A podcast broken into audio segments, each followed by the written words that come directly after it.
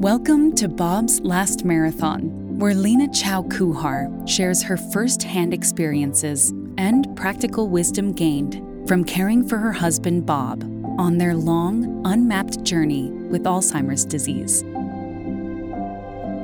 Through her own insights, as well as those of other caregivers, advocates, and experts, Lena hopes to help you meet the challenges of Alzheimer's disease and give your loved ones the best quality of life possible. We are pleased to welcome Dr. Jean Haskell, actor, educator, and facilitator of the Cognitive Comedy Program at the Penn Memory Center. In this episode, Dr. Haskell shares her experience and insights about how improv can help people with memory and cognitive impairment have a little fun, exercise their memory muscle, and benefit from the feeling of community and social engagement. Along with group activities, she will also offer ideas for one on one exercises caregivers can use at home with their loved ones. Dr. Haskell's workshop, Staying Sharp Through Improv, was presented at the Positive Aging Conference. So, what is improv, you may ask? Improv or improvisational theater is performance without a script and without memorizing. If you have ever seen an improv performance, you probably saw experienced actors improvising a complex scene.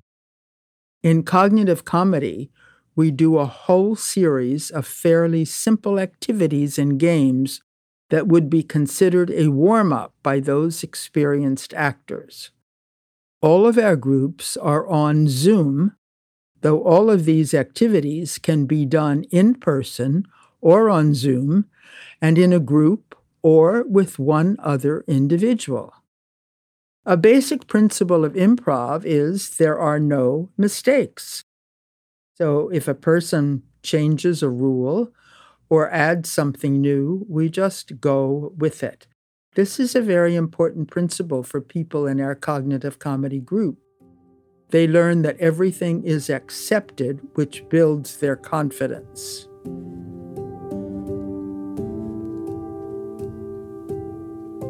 So, here are some of the activities that we have found very successful. First, introductions. At the beginning of the group, I ask each person to introduce himself or herself. Say your name and then an add on. And an add on might be an adjective that begins with the same letter as your first name. They like that, and sometimes they come up with two or three adjectives. I always use Jazzy Jean, and they like that too. Another add on is I am great because. And so, as not to intimidate them, I always begin with something fairly minuscule like, I went to the gym this morning, or I had an egg for breakfast. They can add on a favorite food, a favorite game, a talent, a favorite TV show, etc. At holiday time, I ask them to say a favorite holiday tradition or food, and that's always lots of fun. A second activity we like is the ball toss. Each person tosses an imaginary ball to another person, saying their name with the add on. This works well in person and on Zoom with a group or one individual. And again, at holiday time, I ask them to send a gift to the person when they send the ball. They often change the ball into many different things animals, food, works of art. They're very creative, and that adds to the fun. Another activity we like is called True for Me. One person says something true about him or herself. If it's true for the others, they raise their hands and say, true for me. And it creates a feeling of commonality. In an in person group, when I have a break, I ask people who have a true for me in common to get together and talk about that. It builds communication and connection.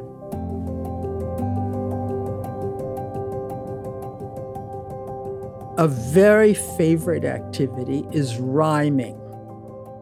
And one of the favorite lines we use is I know a guy whose name is Bill, and Bill is a guy who lives high on a, and they have to fill in the blank, which he lives high on a hill.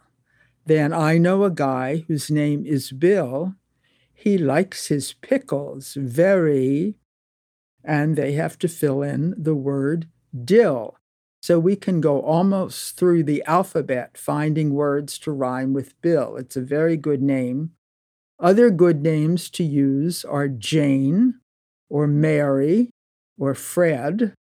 And then sometimes I use names of people in the group. For example, we have an Alice. Alice lives in a palace. Alice has no malice. Sometimes they come up with amazing words that I never would have thought of. I'll tell you a little story. A few months ago, a friend and I went to visit a third friend named Pat who had been recently diagnosed with Alzheimer's. We were concerned that she might not recognize us. Fortunately, she did, and she had some memory of old times we had shared together, so we enjoyed chatting about that. After a little while, I told her about the rhyming I do with my cognitive comedy group. And I gave her an example. I said, I know a gal whose name is Pat. On her head, she likes to wear a big black, and Pat right away got it and filled in the word. So we went through some other words. We had cat and we had bat and mat, number of things.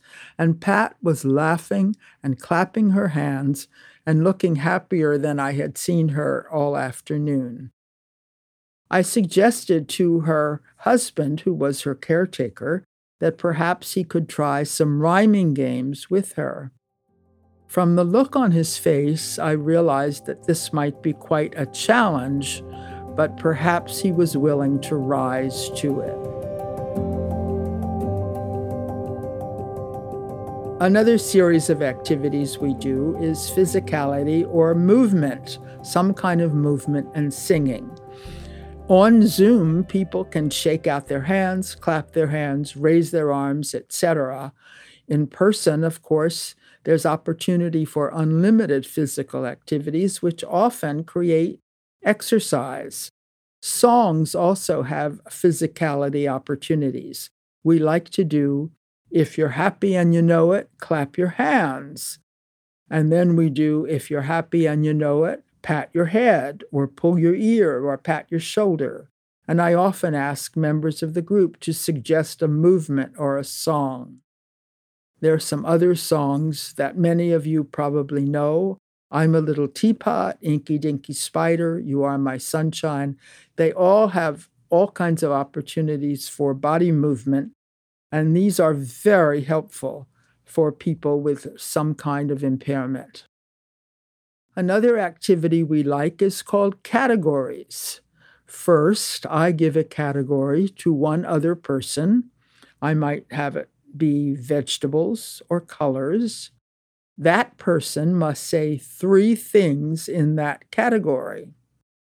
Then they toss a new category to another person. They sometimes come up with amazing categories, such as football teams, national parks, state capitals, or presidents. Often, I don't know what to list in the categories, but we have a lot of fun with it. I'm amazed that they come up with such interesting categories.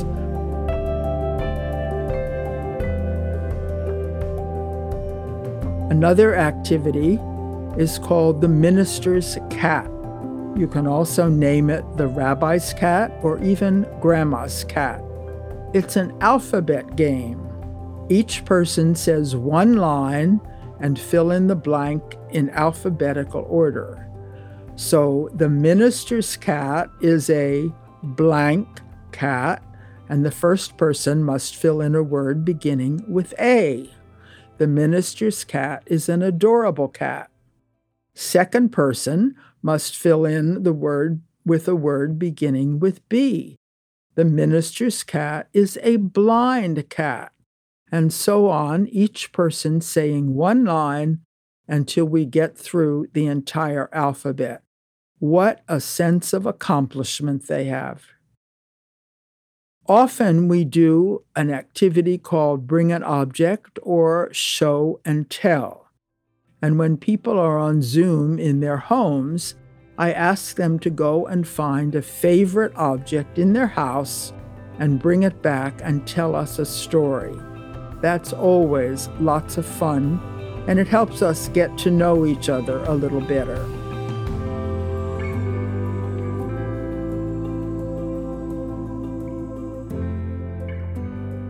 I always end the group with compliments. I ask everybody in the group to give a compliment to one or two other people, and my associate and I give compliments to as many people as we can. It helps them to end the group feeling good, feeling as if they have done something and accomplished something. And of course, it brings us all closer to each other. Some of the outcomes or benefits of improv with this group are first, it builds a sense of community. People feel included and connected. They always come in with, I'm happy to see everybody. How are you? Or they talk about us. Jean always sends us funny jokes. Second, the group builds confidence. They get applause, they get compliments, they try and succeed at something new. Third, they have fun. It's something to look forward to, and they can plan for it. It's very rewarding when someone says, This is the best part of my week. So I think you'll have some fun. I encourage you to try perhaps one activity at a time, see how it goes, and there is no need to feel that you have to do it perfectly. Try it, see how it works. If it doesn't work, try it again. And I think you'll enjoy having some fun with improv.